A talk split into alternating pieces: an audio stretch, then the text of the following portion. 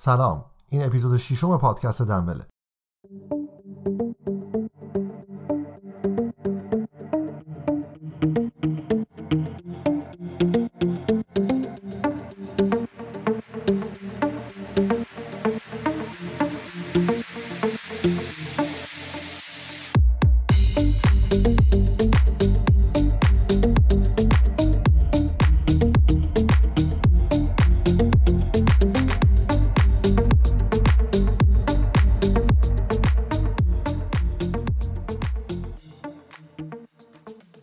من یاسیر لک هستم و این اپیزود توی اردیبهشت ماه 1401 ضبط میشه.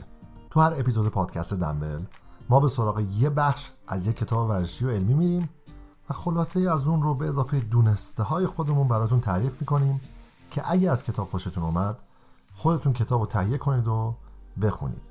اینکه این کتاب رو چجوری تهیه کنید هم تو توضیحات در موردش صحبت می‌کنم.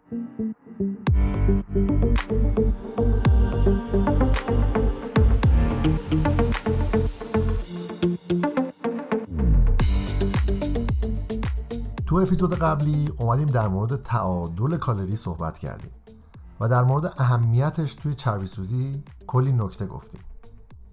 گفتیم برخلاف تصور و باور یه سری افراد که فکر می‌کنن هورمون ها و ژنتیک و هزار تا چیز دیگه باعث چاقی میشه یا اون مدل کرب و انسولین علت افزایش چربیه بحث کالری عامل اصلی افزایش چربی بدنه.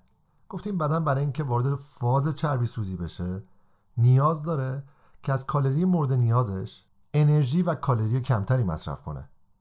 بعد از اون به سراغ روی کردی رفتیم که نشون می‌داد صرفا رژیم گرفتن زمان موفقیت نیست و رژیم اگه مقطعی باشن با شکست مواجه میشن و باز چاقی میاد سراغمون. یعنی به هر دلیلی اگه از رژیم خارج بشیم هرچی چربی سوزوندیم برمیگرده. که اسمش هم می‌شد بادی فت اوورشوت یا همون بازگشت مضاعف چربی. اگر می‌خوایم از این اپیزود سر در بیارین توصیه می‌کنم اول برید سراغ اپیزود 5 و بعد این اپیزود رو گوش کنید. چون مباحثی که میگم ادامه داره و زنجیروار به هم متصله.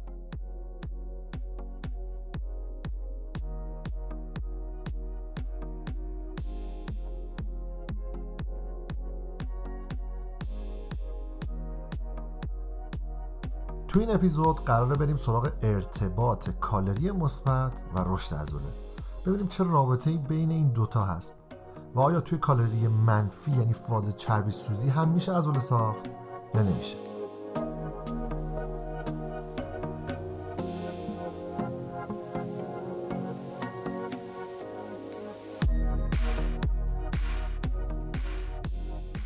طبق روال همیشه اسپانسر این اپیزود داروخانه شمیم نسبه. دید میرید مکمل می‌خرید خصوصا وی و گینر. دو روز که استفاده می‌کنید حالتون از مزدش به هم می‌خوره و هرچی لعنت به شرکت تولید کنندش میدین. داروخانه شمیم نسب اومده یه کاری کرده که دیگه این اتفاق نیفته.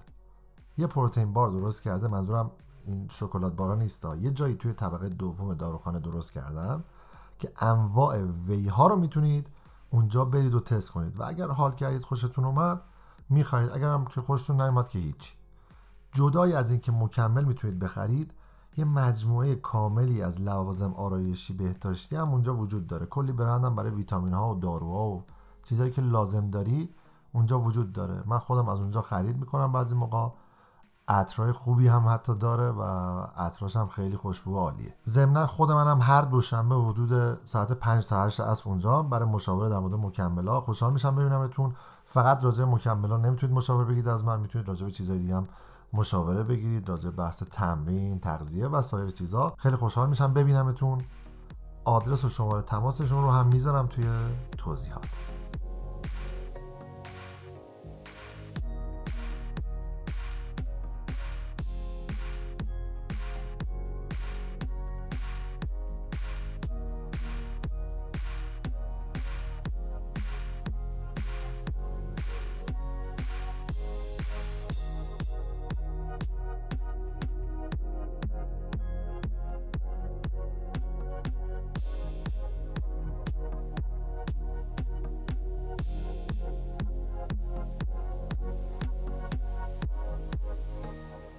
کالری مثبت.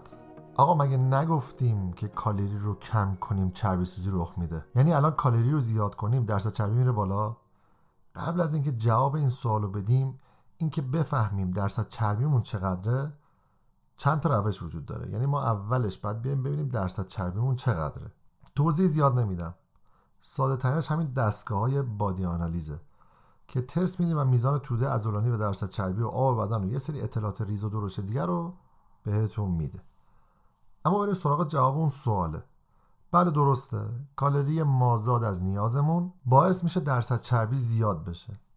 اما واقعا لازم کالری رو بالا ببریم یا نه؟ اصلا برای چی کالری رو می‌بریم بالا؟ به چند دلیل. برای رشد عضلات ما نیاز به بالا بردن کالری دریافتی داریم.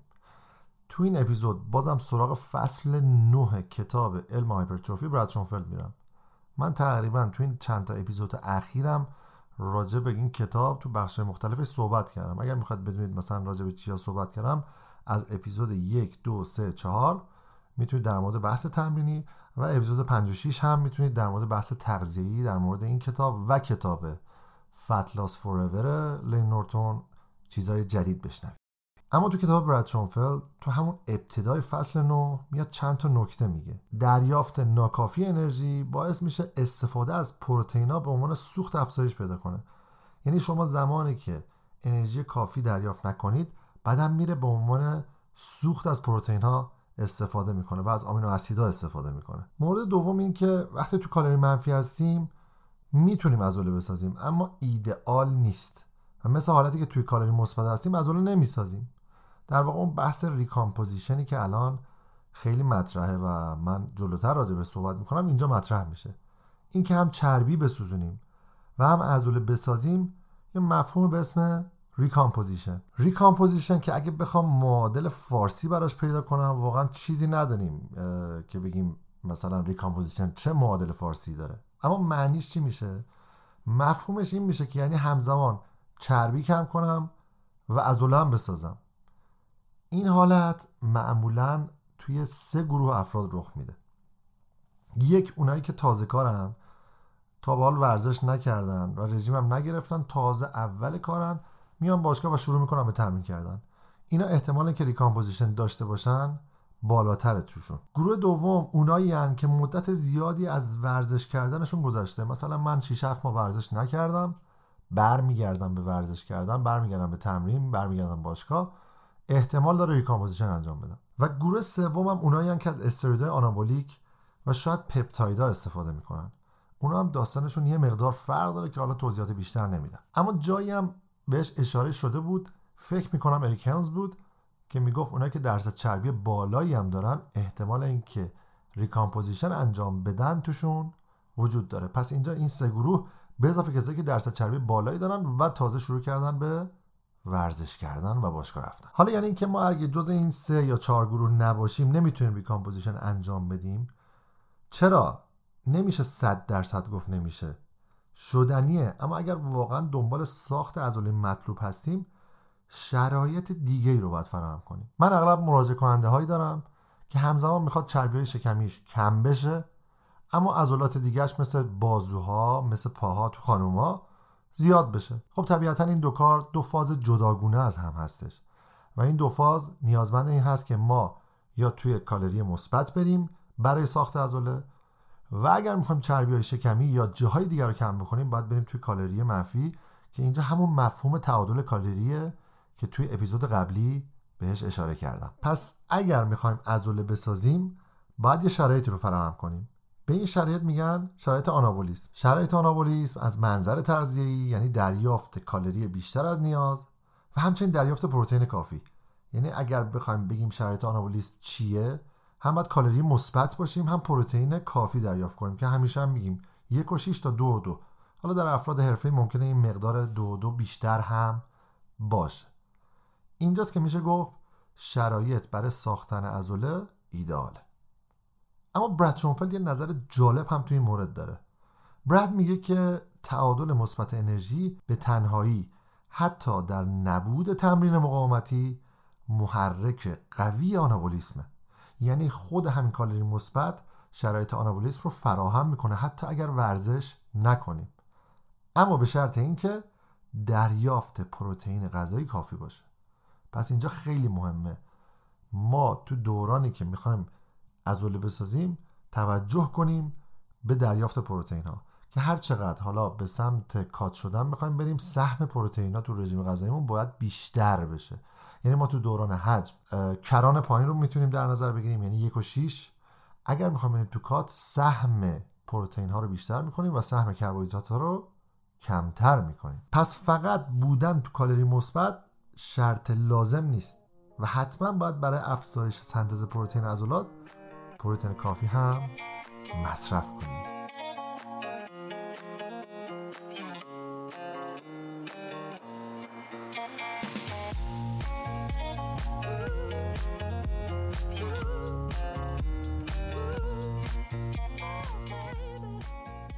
اما بعد از اینکه فهمیدیم باید تو کالری مثبت باشیم و پروتئین کافی هم مصرف کنیم تا عضله بسازیم یه سوالی پیش میاد که چقدر باید تو کالری مثبت باشیم؟ هر چقدر خواستیم می‌تونیم این کالری رو بالا ببریم. یه سری مطالعات وجود داره که پیشنهاد میده که بر اساس شرایط شخص میزان سابقه تمرین و سایر ترجیحات شخصی چیزی حدود 500 تا 1000 کالری بیشتر از کالری مورد نیاز می‌تونه برای افزایش توده بدون چربی یعنی همون ازوله مناسب باشه همون لین بادی مس که حالا توی متون مختلف علمی راجبش صحبت میشه و میگن لین بادی مس همون توده بدون چربیه. در واقع همون ازوله است اما جالبتر اینجاست که افراد مختلف بر اساس سابقه تمرین به این کالری مثبت ممکنه واکنش متفاوت نشون بدن. یه داره صبور باشید الان توضیح میدم. تو جایی تو فصل نه کتاب برد شونفلد می‌خونیم که افراد ورزیده کمتر از کالری مثبت برای ساختن توده خالص یا همون ازوله استفاده می‌کنن. یعنی چی؟ یعنی سابقه تمرین که بالا میره اگر کالری رو مثبت کنی به جای اینکه بیشتر ازوله بسازی کارت سختتر میشه و ممکنه درصد چربی رو بالاتر ببریم خب می‌دونید که وقتی ما کالری رو بالاتر می‌بریم درصد چربی اون افزایش پیدا می‌کنه. اما تو افرادی که سابقه تمرین بالاتری دارن زمانی که این کالری رو بالاتر می‌بریم سهمی که برای ساخت عضله استفاده میشه کمتر میشه. هرچی سابقه تمرین بالاتر ساخت عضله و سهم بدن ما عضلات ما از این کالری کمتر میشه. شاید هم یکی از دلایلی که هرچی سابقه تمرین بالاتر میره رشد عضله سختتر میشه همین موضوع باشه.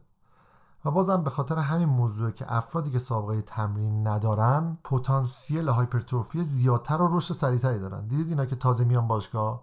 زودتر از اونایی که سابقه تمرین دارن تغییر می‌کنن. این می‌تونه یکی از دلایلش باشه. اگر بخوایم جنبندی کوچیک تا اینجا داشته باشیم باید بگم که برای ساختن ایدئال عضله خیلی خوبه که در یک شرایط تعادل کالری مثبت قرار بگیریم. پیشنهادی که براد شونفلد میده اینه که این تعادل مثبت می‌تونه چیزی هولوش 500 تا 1000 کالری باشه و خیلی جاها پیشنهاد میشه این تعادل مثبت خیلی بلند مدت انجام نشه و بیشتر دو سه ماه بدن رو اصطلاحا توی حجم قرار ندیم. چون احتمالا درصد چربی بالا میره و اصطلاحا ممکنه حجم کثیف بگیریم. علاوه بر بودن تو این شرایط کالری مثبت دریافت پروتئین کافی هم خیلی مهمه که من اشاره کردم بهش گفتم که خیلی هم شنیدید که یک و 6 تا دو دو گرم به ازای هر کیلوگرم از وزن بدن باید سهم پروتئین باشه که البته هر چقدر کالری رو کم بکنیم اهمیت پروتئین هم بیشتر میشه. اما حالا که در مورد اثرات مفید کالری مثبت صحبت کردیم باز بریم سراغ اپیزود قبلی. و راهکارهایی که کمک می‌کنه به استوپ وزنی نخوریم رو در موردش اینجا صحبت کنیم. اگه یادتون بیاد تو اپیزود قبلی اگرم نشنیدید می‌تونید برید اول اون رو بشنوید و بیاد اینجا ادامش رو اینجا گوش کنید که می‌خوایم در مورد راهکارهایی صحبت کنیم که باعث میشه از اون استوپ وزنی از اون فلات کاهش وزن رها بشیم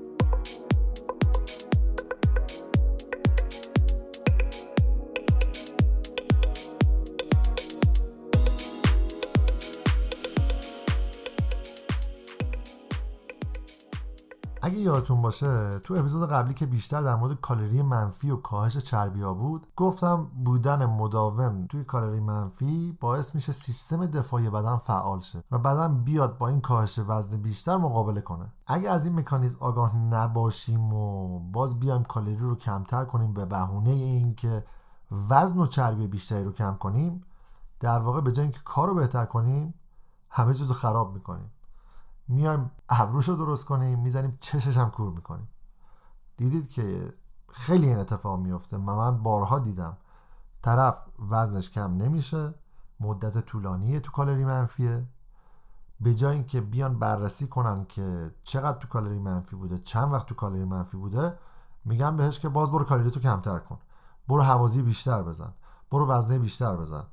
و این چرخه معیوب باعث میشه که ما بدتر این فلات رو سختترش بکنیم و خروج از این فلات رو سختتر بکنیم. اما راهکار چیه؟ علم در این مورد چی میگه؟ علم راجع به این مسئله چی میگه؟ چی کار کنیم؟ استوب وزنی رو کنترل کنیم و بهش بر نخوریم این استوب وزنی عین این سرعتگیرای توی خیابونه که ما هر چقدر سریعتر بخوایم وزن رو کم بکنیم با سرعت بیشتری از روی این سرعتگیر رو رد میشیم و ماشینمون داغون میشه اصطلاحا. اولین چیزی که مهمه اینه که خودمون رو تو معرض استوپ وزنی قرار ندیم. یعنی قبل از اینکه می‌خوایم برسیم به استوپ وزنی یه ترمز کوچولو بزنیم که می‌خوایم از روی دست اندازه رد شیم آروم رد شیم. یعنی چی؟ الان بهتون میگم. یه مفهوم داریم به اسم ROL ROL مخفف چیه؟ ROL مخفف Rate of Loss یا همون نرخ کاهش وزن. اساسا پیشنهاد عمومی بر اینه که هفته نیم تا یه درصد از وزن حال حاضر بدن رو کم بکنیم.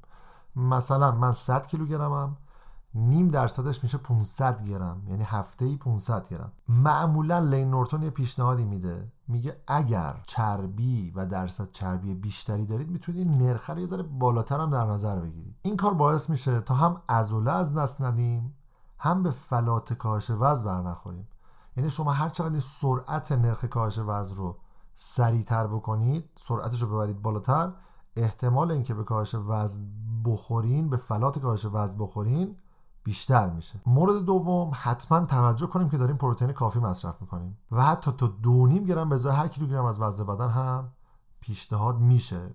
بر اساس سابقه فرد بر اساس اهداف فرد معمولا متغیر این میزان. اما منابع علمی ادبیات علمی میگه یک و شیش تا دو دو. در کنار اینها که بازم تاکید می‌کنم ما وزنه نمی‌زنیم که کاهش وزن داشته باشیم. بلکه زمانی که کاهش وزن داره رخ میده احتمال اینکه ما ماسل پروتئین بریک داون یا تخریب توده عضلانی رو هم داشته باشیم خیلی بالا میره. ما وزنه می‌زنیم که توده عضلانی رو حفظ بکنیم.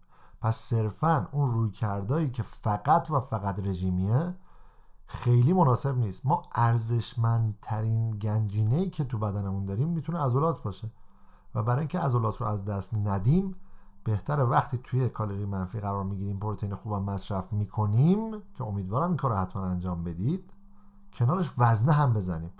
که این سنتز پروتئین رو بالا نگرده اما تمام این کارا رو کردیم. یعنی واقعا به استوه وزنی نمی‌خوریم. باید بگم که متاسفانه بدن همیشه تمایل داره که ذخایر چربی رو حفظ کنه. و تا یه جایی شما توی کاهش چربی ها موفقین اما بعد کار خیلی سختتر میشه. اینجا علم کمکمون میاد.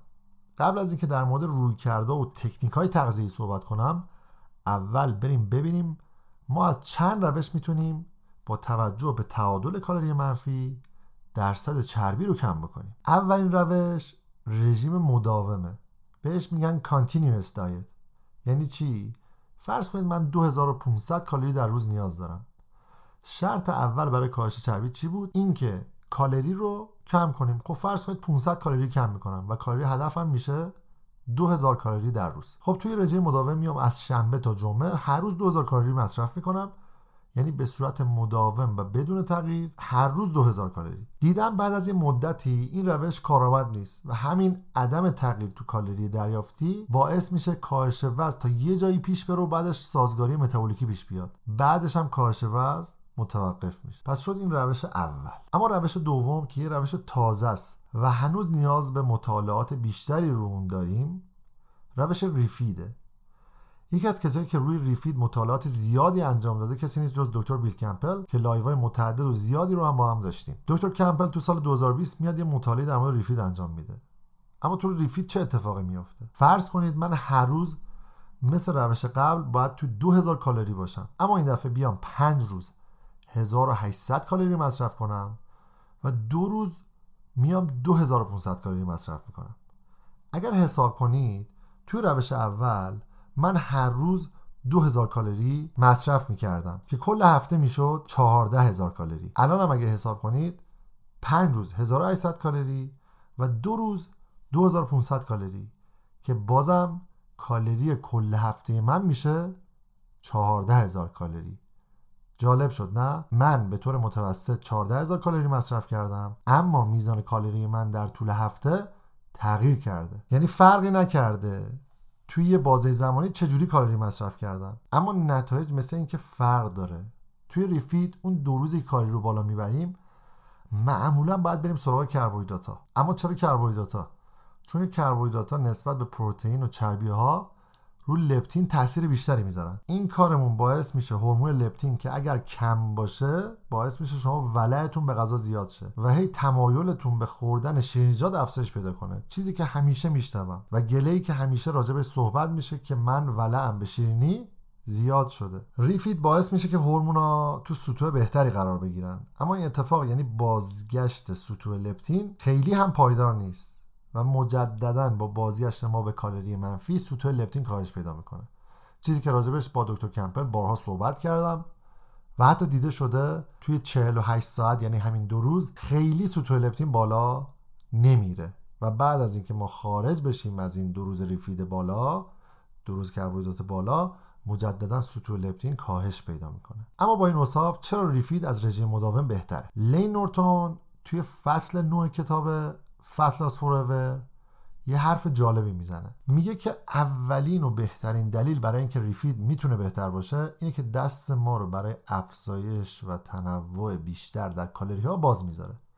مثلا لازم نیست که اگر آخر هفته با خانواده یا می‌خوای یه غذای دلخواه مصرف کنی دست و دلت بلرزه. از اینکه کالریت خیلی بالا نره و روزای refeed خیلی می‌تونه کار رو برای ادامه دادن راحت تر بکنه. و در واقع یه رژیم دلپذیر رو ادامه بدیم. پس از نظر لین نورتون افراد تمایل بیشتری برای گرفتن رژیم به این شیوه دارن؟ یعنی کلا دوست دارن اینجوری رژیم بگیرن. کلا منم همینجوری هم دوست دارم کل هفته یکم سخت بگیرم که دو روز بتونم کربوهیدرات بیشتری مصرف کنم. البته این به اون معنی نیست که آخر هفته با الکل و کلی غذایی به در نخور و پرکالری گند بزنید به کل هفته. چون یه روز یا یه مهمونی اینجوری می‌تونه کل هفته رو نابود کنه. در مورد ریفید که می نوشتم به فکرم اومد الان شاید خیلی وعده تقلب رو با ریفید اشتباه بگیرن. تو وعده تقلب داستان یه چیز دیگه است و شما یه وعده دلخواه از هر نوع غذایی که بخواید مصرف می‌کنید که عموما افراد به سراغ خوراکی پرچرب میرن. یه سری میرن سراغ کله پاچه مثلا. یه سری میرن مثلا جوجه کباب چرب می‌کنن یا میرن مثلا خیلی غذای چرب و چیلی می‌خورن بعدش هم یه بستنی روش می‌زنن و تو همین دو سه تا موردی که گفتم و تو همین چند وعده کالری وحشتناکی رو دریافت می‌کنن. اصلا هم قابل ردیابی نیست. در واقع چیت که می‌کنی نمی‌دونی چه کالری لعنتی رو وارد بدنت کردی. از نظر بحث فیزیولوژیکی هم که موتون علمی من حداقل ندیدم فایده ای از چیت میل گفته باشن. شاید شاید از نظر ذهنی و روانی چیت میل یکم بتونه اون فشار رژیمی کل هفته رو کم بکنه. اما بریم سراغ روش و رویکرد سوم. بریم سراغ دایت بریک بهش استراحت دادن هم میگن. یعنی یه وقفه بین رژیم وزن برای اولین بار 5 سال پیش در مورد دایت بریک صحبت شد. یکی از کسایی که در مورد دایت بریک صحبت کرده و مطالعات انجام داده اریک همزه یکی از مطالعات مهمی که روی دایت بریک انجام شده مطالعه توی سال 2018 که معروف مطالعه ماتادوره که مخفف یه عبارت. یه مرد چاق رو تحت بررسی قرار میدن. یه گروه 16 هفته متناوب رژیم می‌گیره. یه گروه هم دو هفته رژیم می‌گیره و دو هفته رژیم رو میشکنه یا اصلا دایت بریک میره. هر دو گروه به طور مساوی 16 هفته توی نقصان کالری بودن. اما نتایج جالب بود. گروه دوم هم وزن بهتری کم کرده بودن یعنی همون گروهی که توی دایت بریک بودن. هم تمایل بیشتری به ادامه دادن رژیم داشتن هم سوخت و ساز استراحتی بالاتری داشتن. اما این روش خب نقص هم داشت. نقصه چی بود؟ خب گروه دوم سی هفته یعنی زمان بیشتری صرف کردن تا وزن بیشتر کمتر کنن. در حالی که گروه اول فقط 16 هفته یعنی فاکتور صبر اینجا خیلی مهمه. و اگه صبور نیستین احتمالا این روش خیلی به کارتون نمیاد. اما جالبه این یه روی دایت بریک بود. یه مطالعه دیگه معروف به مطالعه آیس کپ تو سال 2021 نتایج دیگه ای رو نشون می‌داد. این دفعه اومدن مطالعه رو روی افراد تمرین کرده انجام دادن.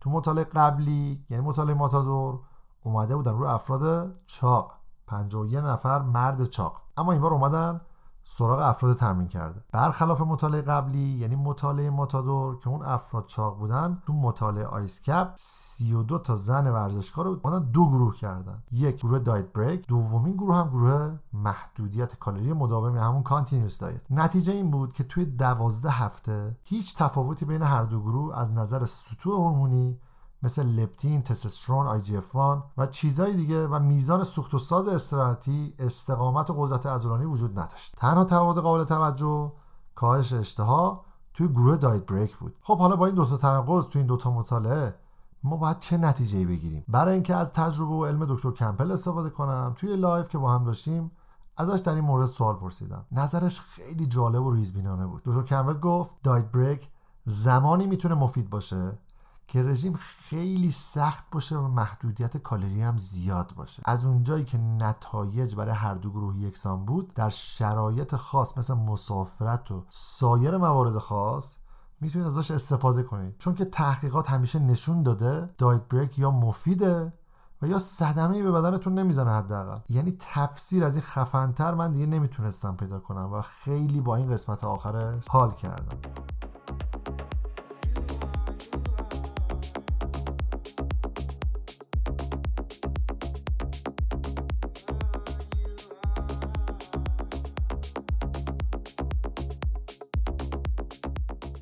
خب دیدین اومدیم سه تا رویکرد رو بررسی کردیم و در موردش حرف زدیم. دیدین هر کدوم شرایط خاصی رو ایجاد می‌کنن. و رویکردهایی مثل ریفید و دایت بریک می‌تونه گاهی اوقات تو تداوم بخشیدن مفید باشه. پس نتیجه می‌گیریم که فقط اینکه تو کالری منفی قرار بگیریم مهم نیست. مهم اینه چجوری خودمون رو تو اون شرایط کالری منفی بذاریم که بهترین نتیجه رو بگیریم.